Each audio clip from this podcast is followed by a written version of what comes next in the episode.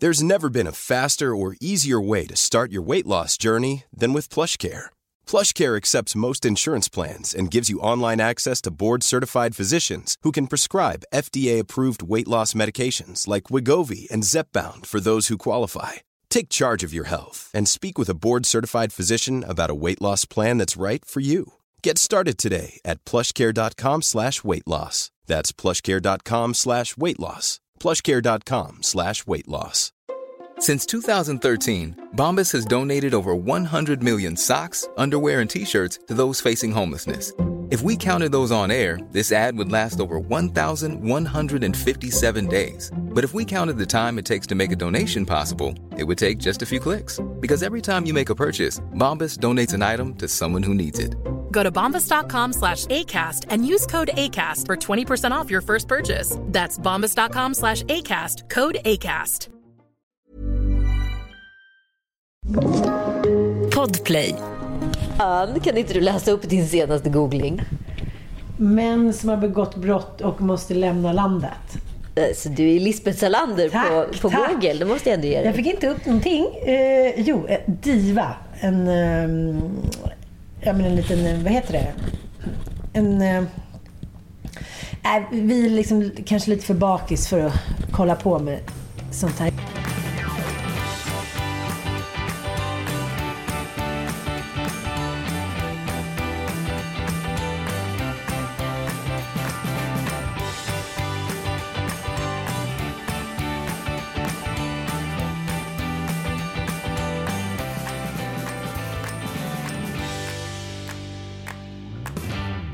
Kanske också ska berätta för våra kära lyssnare var vi befinner oss Varför vi är någonstans. trötta. Vi befinner oss i Spanien. Buenos dias. Ja, du fick ju precis beröm av en För mitt fantastiska uttal. Habla. Han, och hur roligt är det inte att Magnus Norman inte kan lära sig ditt namn utan kallar dig för Anna hela tiden. Så nu, jag försökte lite tappert första dagen så här. Hon heter Ann! det gick inte in. Och så nu har vi alla döpt om dig till Anna. Nej, men nu hade ju Pernilla sagt till. Nej. Så att nu sa han hej Ann. Så tog han mig lite på armen så här, förlåt för det här. Ja. Och du pratar hon är som Pernilla Wahlgren. Vi är nämligen på en riktig namedropping-resa det här. Det där det, det är trevligt för oss. Det är precis liten trevligt. eh, lunch med lite fisk och carpaccio. Men jag måste säga att åka bort med sport som mål, eh, kvinns på det här sättet, det är ju ganska få killar med, är ju fantastiskt. Alltså det är helt ljuvligt. Men det är genialiskt. Det är lite som att, så här, man, som att åka skidor är ju lättaste sättet. Ja, Man, så här, okay, man, man kör på, sen blir det afterski, så går man och lägger sig klockan nio typ. Och sen går man upp på morgonen och är så här, Ingmar Stenmark. Det är lite samma här. Nu vaknar ju du i och för sig 5.40. Vad fan är det för ovana? Jag vet. Jag kan inte hjälpa det. Och så liksom märker jag ändå att du vill att jag ska klidra med, så här, vara med dig för du har lite ångest typ. Och så ligger du så här och försöker kväsa skratt och ligger och kollar alltid på roliga klipp. Alltid klipp. Ja, varför? För att jag tycker att det är så 5.40 roligt. älskling, 5.40. Jag har så mycket roligt i mig som måste ut. Jo, men är det då för att lindra spritångesten? Eh, nej, jag tror fortfarande, om jag ska riktigt så tror jag att jag faktiskt blir packad när jag vaknar. Ja men du vet när spriten går i kroppen, då jag chockvaknar fattar. jag. Ja. Och då är man ju liksom i någon mellantillstånd mellan nykter och full. Så man har liksom gårdagens fniss i kroppen, men morgonens ångest. Ja. Så att det, det är liksom, de jobbar med varandra på något sätt. Det är det verkliga Hades. Du liksom går Ja, upp det är här skärselden. Ja. Alltså, men då fick jag också ångest. Så jag vägrade ge någonting även fast jag var vaken. Jag tänkte, jag rör mig inte. Jag hade armen i jättekonstig position så att jag så fick kramp. Jag bara, hon ska inte tro att, att du ska få en millimeter och bara säga, är du vaken? Är du också vaken? Är du vaken? Sen smög du upp. Förlåt att jag tänder! Nej. Så det var lite ombytta roller. Jag har inte snarkat. Jag har inte snarkat, inte pruttat och inte varit Du har naken. pruttat. Har jag pruttat? Nej, inte i natt, men igår pruttade du. Ja, men det var ju bara för att jag hade käkat laktos.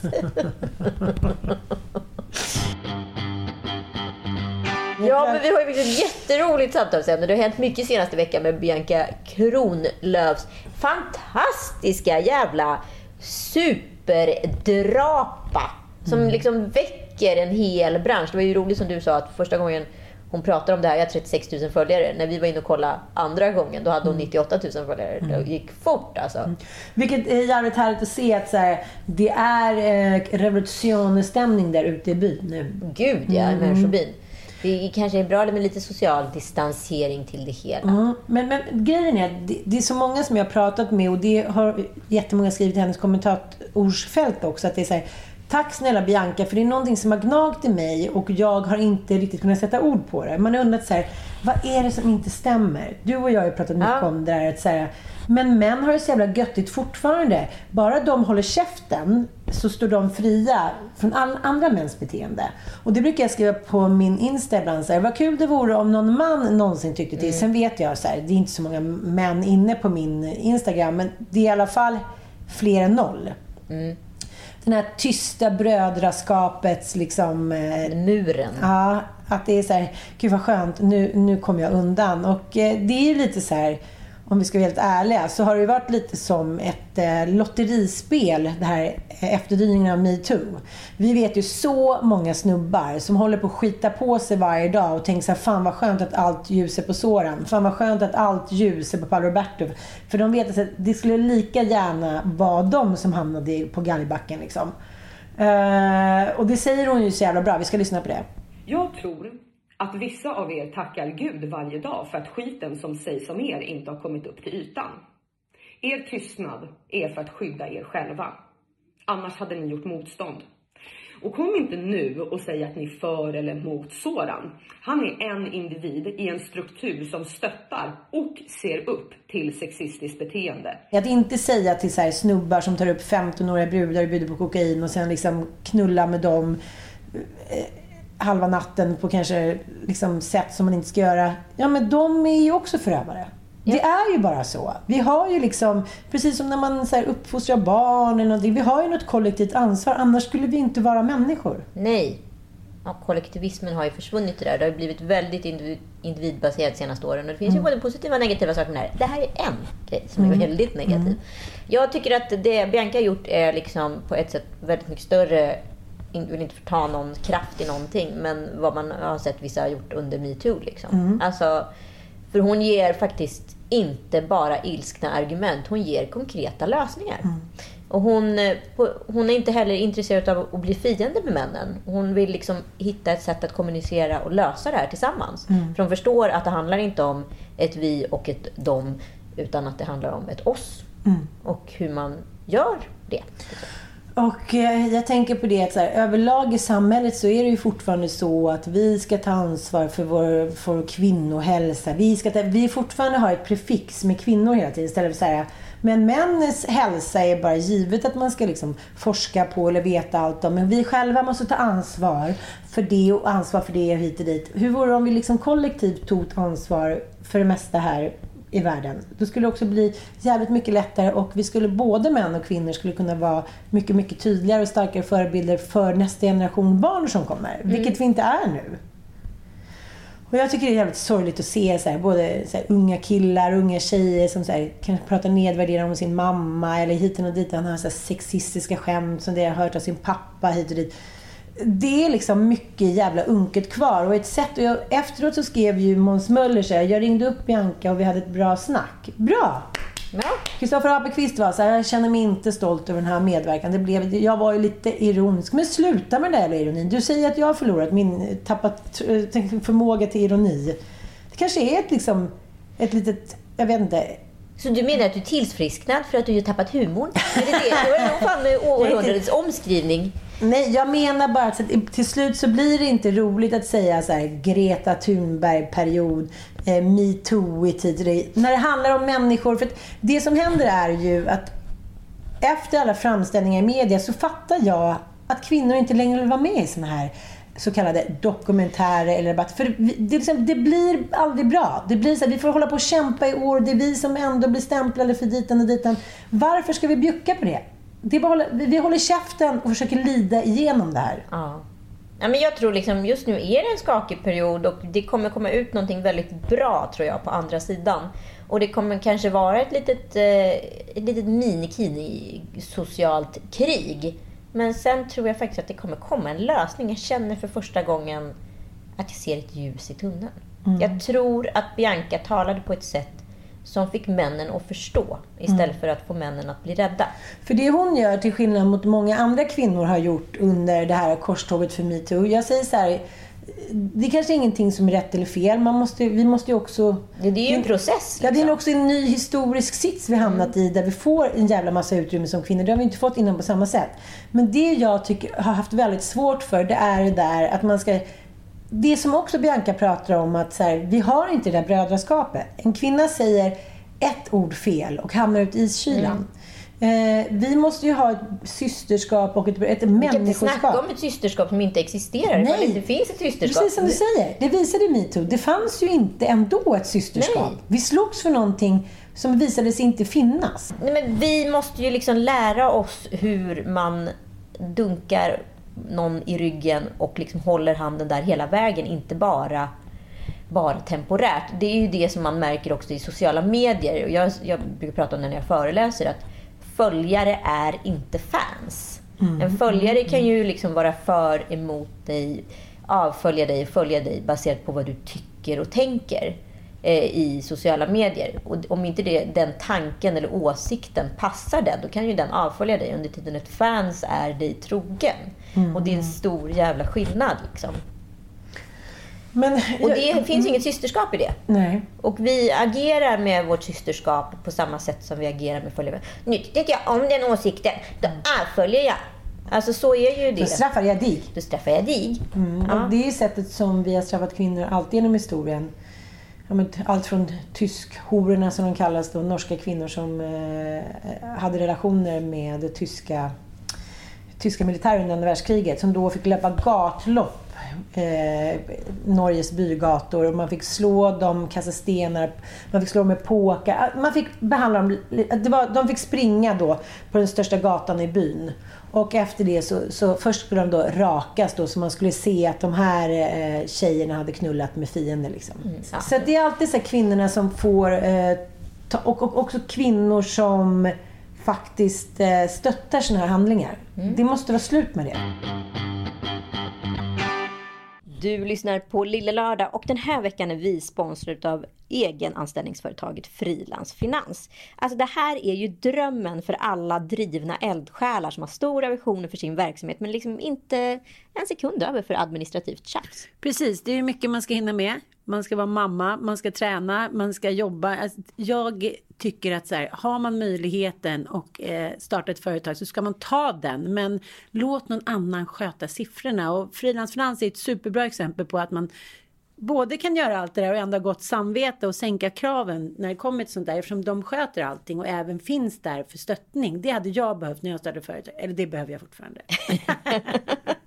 Ja, men jag som också suttit som projektledare har väldigt många exempel på eh, där man har liksom ett projekt på två, tre månader och den typen av gig. De, man vill ju inte ha en person som inte har ett enskilt Nej. bolag eller för att anställa den. Så att det är jättemånga som faller bort från Mm. systemen för att man inte klarar av att anställa folk. Och då är ju frilans finans helt perfekt. Istället så fakturerar ju alltså arbetstagaren för sina tjänster via frilansfinans. Eh, och det blir liksom, de behöver inte ta bort sin eh, A-skatt, de behöver inte heller ha F-skatt utan de kan ha både och. Precis, och det gillar ju företag. Exakt. Ja, och eh, för att förklara så innebär ju då en egenanställning att du är ju då en privatperson som utför då ett uppdrag eh, och vad det nu än är, sommarjobb eller tårta eller vad vi pratade om förra gången. Och sen fakturerar den här uppdragsgivaren, vem det än är, utan att ha F-skatt. Precis. Så att istället för att den som anställer dig då tillfälligt ska börja på med det här tjafset så blir du anställd av ett egenanställningsföretag som då frilansfinans under tiden som du jobbar på det här stället eller utför det här uppdraget. Ja men precis, det här är ju så otroligt smart. Eh, och för dig som bara liksom vill testa dina vingar inom ditt liksom, låt säga, nischområde, om du nu gillar koppling eh, så känner du, men inte liksom känner att du har full koll på hur det fungerar, så finns Frilans Finans där som ett egenanställningsföretag och gör det enklare att tacka ja till uppdrag, ta betalt och slippa liksom, krångel och pappershantering och problem med a-kassa etc. Utan det här är liksom som att du fortsätter vara anställd, fast åt dig själv. Precis, och nu kan jag ju gå i god för det här, för jag har ju flera kompisar och även nu min son som har testat frilansfinans. Och det är så härligt att se det där. Att de kan bara fokusera på det, det kreativa eller det de nu gör och slipper vara oroliga för andra. För det är en stor oro för många. Ja, men slipper eko- man. ekonomisk stress är det värsta. Men gå in och läs mer på frilansfinans.se. Jag kan varmt personligen rekommendera dem. Jag med. Tack Frilans Finans. Ja, men och sen så finns det ju någonting som kvinnor gör. Och det här funderar jag verkligen på om det är liksom biologiskt förankrat i oss eller om det är en felprogrammering.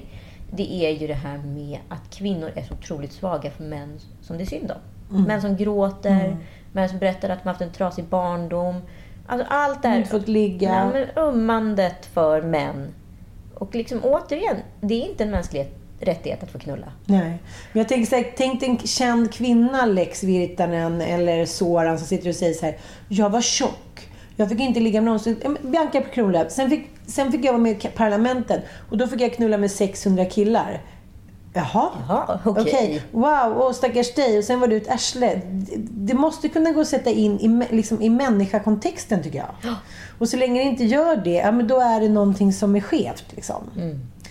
Så att jag känner att det, det finns eh, väldigt mycket hopp. Men det är också så jag tänkte på Barnflickan. Vi hade ju, för, för några veckor sedan så gjorde vi en, ett specialavsnitt med Dick Sundevall om hela ja, Knutbyfallet. Detta, som ständigt fascinerar oss på ett nästan sjukligt sätt, svenskan. Mm. Det, det är liksom för bra ingredienser i det där för att vi ska kunna sluta. Och så dyker det, sex. Ja, det dyker också upp liksom nya rön hela tiden. Men, men eh, då tänker jag på barnflickan då, Sara, som berättar om eh, sitt liv efter Knutby. Hon har ju ändå fått någon form av folkets förlåtelse. Vi har insett att hon var manipulerad, att hon inte ville göra det. kanske inte ens var hon som gjorde det, visar sig nu efter de nya liksom, ledtrådarna, man ska säga, HBO Nordic-dokumentären. Men hon har ju liksom eh, dragits undan, lever ett otroligt liksom, eh, liv i, i, inkognito. Hon, så här, hon har inte gjort något väsen av sig. Hon vill bara försöka leva sitt liv och överleva. Typ. Medan många män i samma situation, eh, jag menar inte att de skakar av sig det, men, men de accepterar inte ett liv i skymundan. Jag, tänker, jag fick nyligen höra att Catenacci har nu flyttat hit till Marbella och ska starta en ny lyxrestaurang här. Liksom Precis, och Paolo Roberto är i Italien. i Italien och ska labla om sitt för, liksom, sina matvaror och menar, allt från så här. Ja, men sen har vi väl Emilio Ingrosso också som har, gjorde också en exil för x antal år sedan liksom, till Mal- Mallorca. Och liksom. Ja, men så där har det ju pågått. Liksom. Men de, att, de fortfarande, ja, men, att de fortfarande känner behovet av att vara kända. Jo, men det jag menar är så att det som händer med de männen som kom till exempel Emilio, eh, som ja, men ändå är dömd i Sverige. Han kommer dit, han liksom träffar en ny kvinna och det får, alla skulle få en ny chans. Vi kan ju inte bestämma vem som ska älska vem. Men de kan ändå i, ånyo börja ett liv i härligheten. De startar en ny krog, de har en kvinna som älskar dem, de blir älskade av den nya the community. Typ aldrig hört talas om en kvinna som har eh, haft en ynnesten. Gud, nej. Alltså vadå? De där You're fucked for life. You're Liksom. fucked for life. Ja, men, så här, tjenare Sanna Bråding. Starta, starta om nu. Liksom. Vi bara spolar tillbaka bandet liksom, 15 år och ger henne en omstart. Hon hade dömts lika hårt idag. Ja, gud ja! Ja, Ja. det no pardon. spelar ingen roll om det har varit metoo eller vad fan det har varit. Det är skitsamma. Nej. Ja, mycket spännande. Och där var podden slut.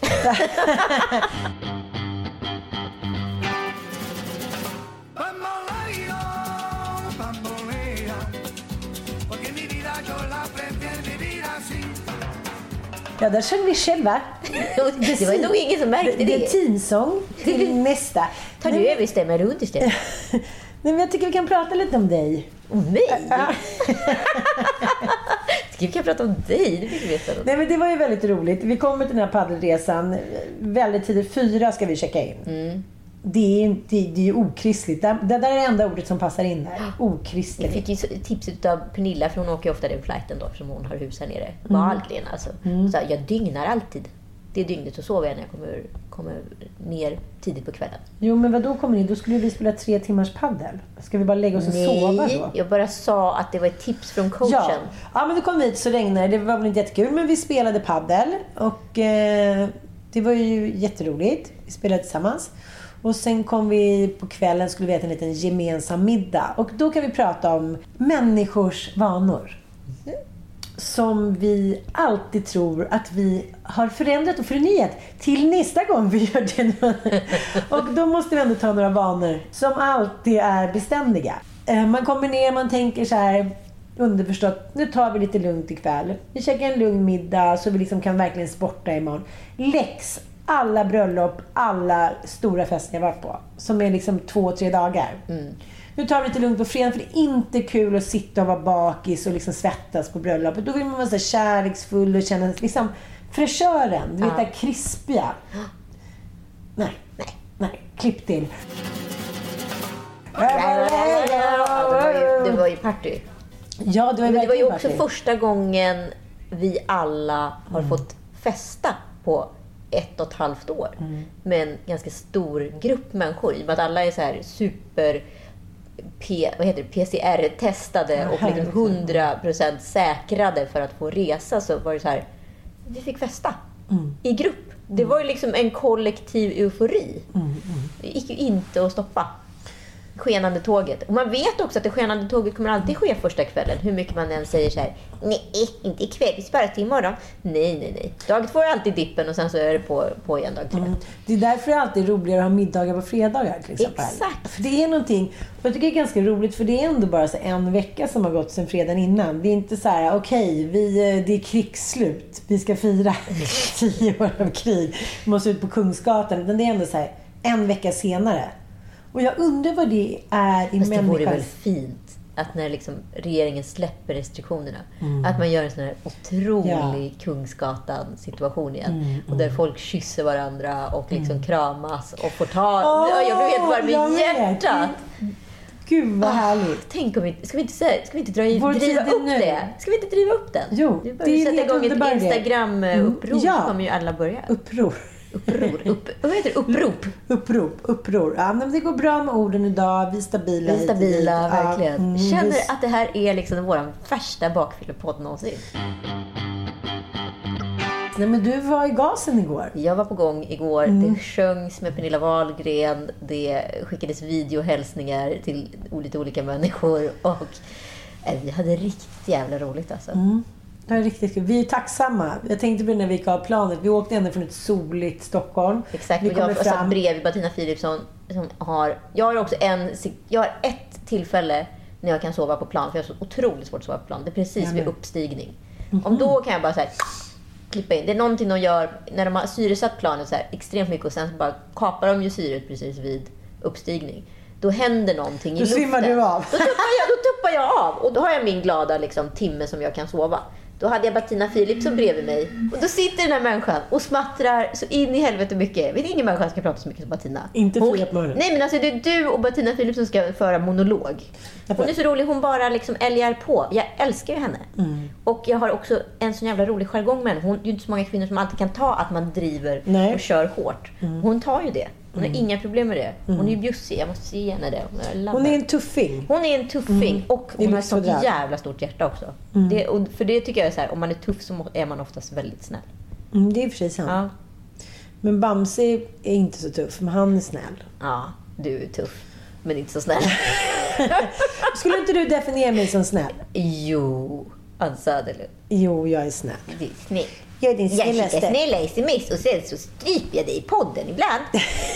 Det är till. Men vi i alla fall, eh, det som händer på kvinnoresor är att det är en jävla massa energi med kompetenta, glada kvinnor. Och nu ska vi säga Spännande det, liv. Alla Ja. Mm. kan ju prata om levnadsöden. Killar är mycket mer resultatbaserade i sina Ja. samtal. Och de här killarna som är med här, de njuter så mycket av kvinnoresor. Mm, Tycker det är toppen. och det, är, det är olika ålder och det är olika inställningar. Det är Fast jag olika ska ju inte säga att det är ingen under 35. Smågrabbarna. Ja, små ki- skitarna Ja. ja. ja, ja, men det jag tänkte kvinnorna. Nej, nej det är det inte. Och det, det är liksom spännande kvinnor med spännande jobb, kan man säga så? Spännande jobb och spännande levnadsöden. Ja, och det är liksom ingen... Jag har aldrig hört så mycket skratt som under den här middagen och lunchen. Nej, men det är nästan som man bara... Oj, oj, oj. Det är människor som lever livet. Jag älskar det. Och det är människor som så inte begränsar sig själva. Nej, nej, nej, precis. Alltså ganska många så här spjurar. Mm, man säga. Sen är det roligt att man upptäcker saker med varandra. Vi har inte rest, vi var på Ellery sist. Vi har inte rest på ett tag, annars brukar vi resa ganska ofta Ja. du och jag. Men... eh, Då glömmer man lite bort de Ja, här... och du är ju en småätare. Det första du gör är att du öppnar minibaren och kollar efter chipsen. Och sen är det, Eller chokladen. Eller chokladen. Idag har jag ätit en hel sån Du är så duktig. Ja. Ja, nej, men du är ju en småätare utav rang. Och så sa ju du någonting till mig, för du kissar också alltid med öppen dörr. Det har ju du en liten härlig vana att göra. dörren. Det är ju som, du borde väl trivas här på övervåningen i vår lilla svit, för att här är det ingen toalettdörr alls. Nej, men den här sidan känner jag mig trygg i. Är Du måste öppet. alltså ha en öppen dörr. Jag tror du, du det. kan inte ha ett öppet hål. Nej, men jag tror att jag vill inte att, så här, jag vill inte att känslan av energi till andra människor ska strypas. Nej, men då borde du trivas här bättre här uppe där det inte finns någon dörr alls. Ja, men jag trivs här. Jag ligger ju här och trivs. Ja, du gör det. Ja. Trivs liksom. Ja. Men ändå var du där nere och kliddrade och öppnade dörren. För där stod jag då, som du på, poängterade, och speglade mig. Du gör det hela tiden. Det är helt sjukt, jag har inte ens tänkt på det. Nej. Va? Men alltså nu när du sa det så tänkte jag ju på det. Men jag tänker ju inte på att jag går och speglar mig hela tiden. Helt otroligt. Jag sa det till eh, min frisör Giselle. Att när hon precis var nykär i Rickard Ja. så speglade hon sig ingenting. Nej, är det sant? Hon liksom fick så mycket kärlek av honom så att hon hade så mycket bekräftelse så hon glömde bort det. Jag bara, men gud vad snabbt den här frisyromgången gick. Jag bara, du, för hon håller ju också på som du gör. Ställer sig vid sidan, kollar stjärtamentet, kollar brösten, kollar lite så här, mm, putar lite, så här, tar bort någon slinga. Mm. Ja men så här, helt omedvetet. Och det är det jag fattar, att ni tänker inte ens på att ni gör det. Nej. Och då säger jag så här, gud vad lite du har speglat dig och liksom mm, mm, hållit på med så här kvinnliga attributsgrejer. Hon bara, men gud det är helt sjukt. Du har helt rätt.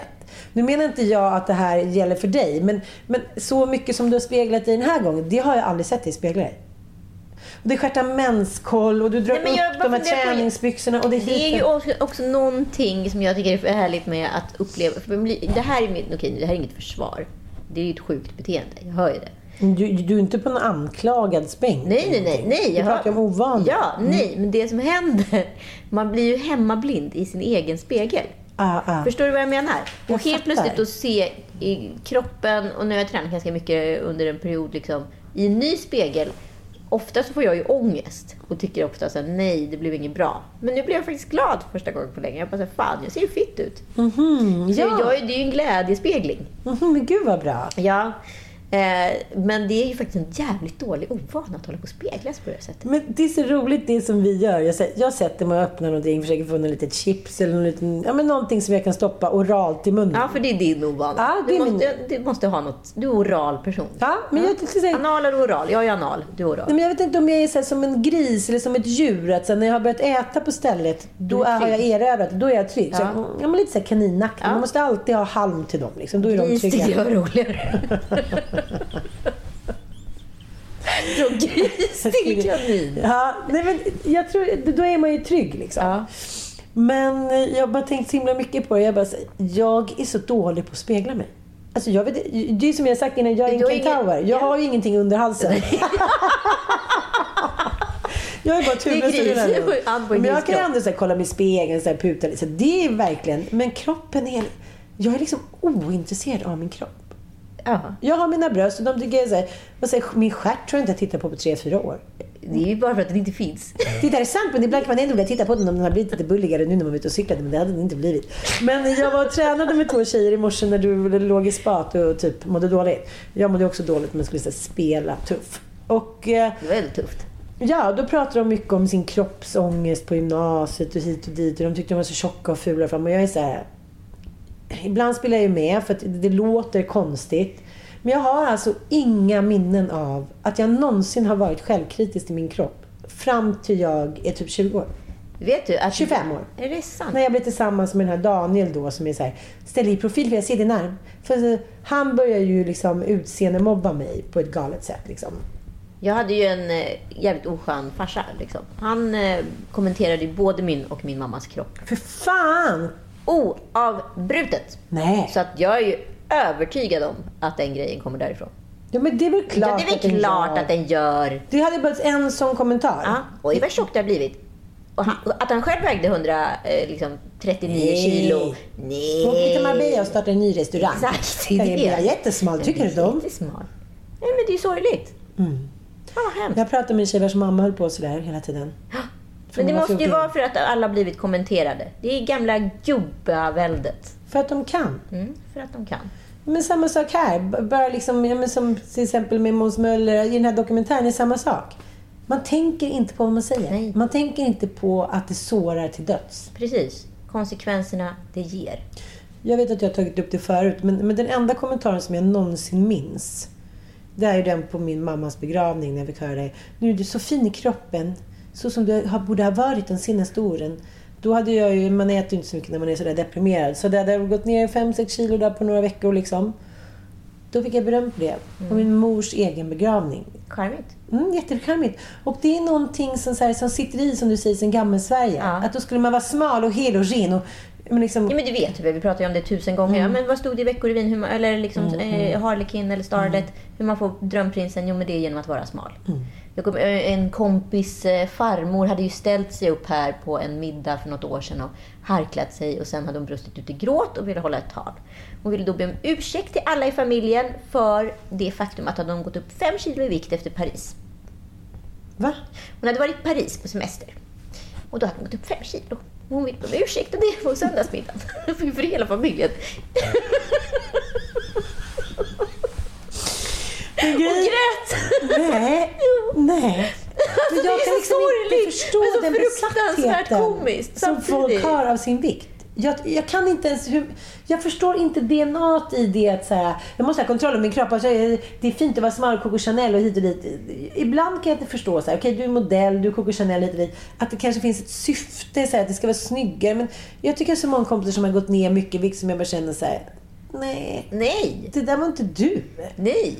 Jag tycker att det är så jävla kul nu för jag har ju fått liksom lite armmuskler. Alltså jag har gått hos min PT och kört på ganska duktigt liksom i ett halvår. Och så helt plötsligt börjar kroppen... Men jag, jag märker första gången att kroppen ser annorlunda ut. Den är inte smal, den är inte tjock. Den är liksom formad. Den är tränad. Den är tränad och det är så jävla nice alltså. Jag kan ju verkligen tycka att det är härligt. Men det kanske är någon jävla sjukdom från början. I don't know. Men, Ja, men vadå? Det, ja, men Sofia då som Wistam som gör 16 weeks of hell. När man kommer in och börjar tänka på träning från morgon till kväll och vad man äter hit och dit. Det ockuperar hela ens värld. Ja. Det finns ju ingenting som kan ockupera ens Nej. värld. Och det upptäckte jag ju då när jag var 25 och började träna så mycket. Och eh, det finns ju något välbefinnande i att kontroll över kroppen 24-7. Jo, men det är därför folk... Alltså så här, man kan ju tro att så här, anorexi får man genom att titta på en tjej i en tidning och så här, "Åh, hon är smal, jag vill se ut som henne. Nej, det får du inte. Det handlar om kontroll. Det är en kontrollsjukdom. Det är en kontrollsjukdom. Det är det enda du kan kontrollera när allting annat är fuckat. Du kan kontrollera vad du äter och du kan kontrollera hur du ser ut.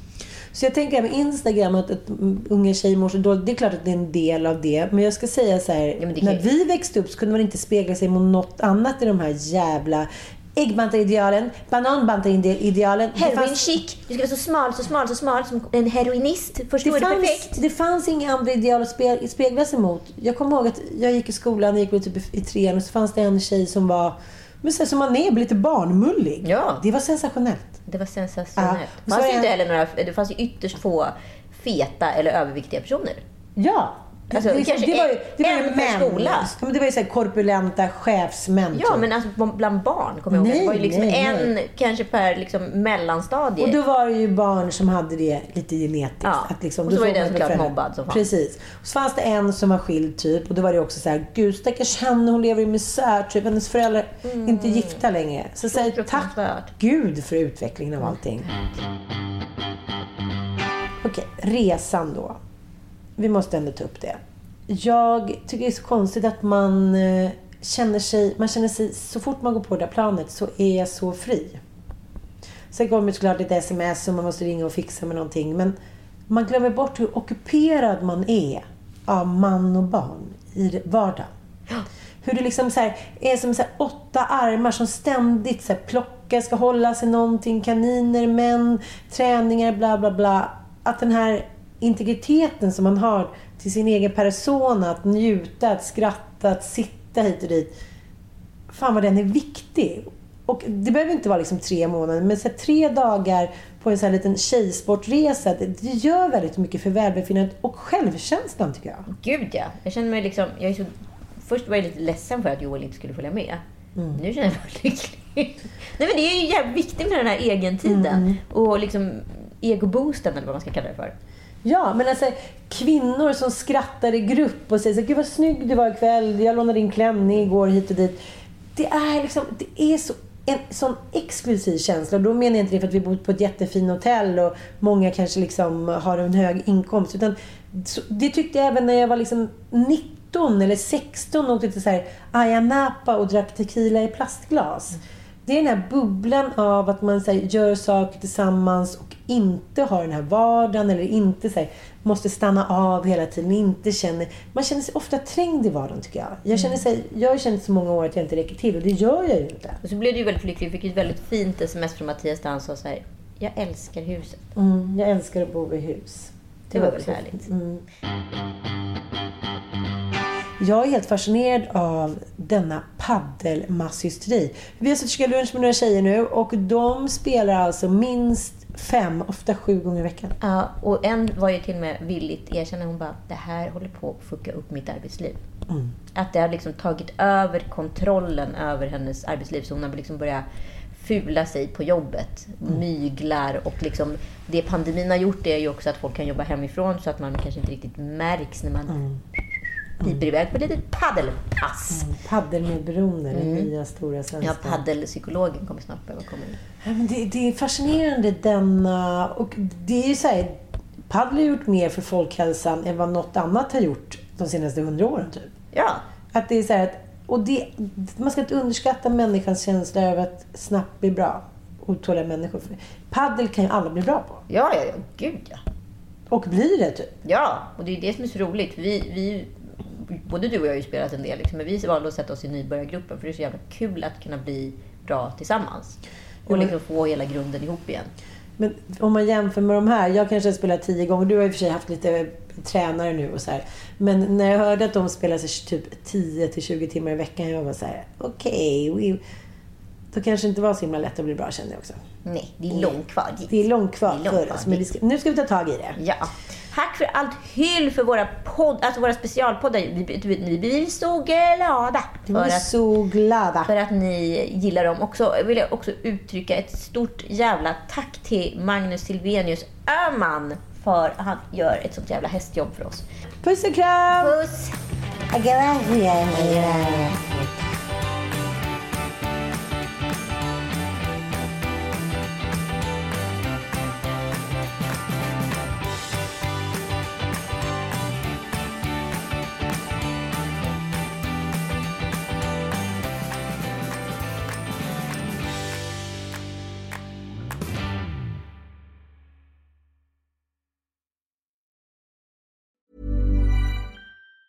Normally, being a little extra can be a bit much, but when it comes to healthcare, it pays to be extra. And United Healthcare makes it easy with Health Protector Guard fixed indemnity insurance plans. Underwritten by Golden Rule Insurance Company, they supplement your primary plan, helping you manage out of pocket costs without the usual requirements and restrictions like deductibles and enrollment periods. So when it comes to covering your medical bills, you can feel good about being a little extra. Visit uh1.com to find the Health Protector Guard plan for you. Planning for your next trip? Elevate your travel style with Quince. Quince has all the jet setting essentials you'll want for your next getaway, like European linen, premium luggage options, buttery soft Italian leather bags, and so much more. And is all priced at 50 to 80% less than similar brands. Plus, Quince only works with factories that use safe and ethical manufacturing practices. Pack your bags with high-quality essentials you'll be wearing for vacations to come with Quince. Go to quince.com slash pack for free shipping and 365-day returns.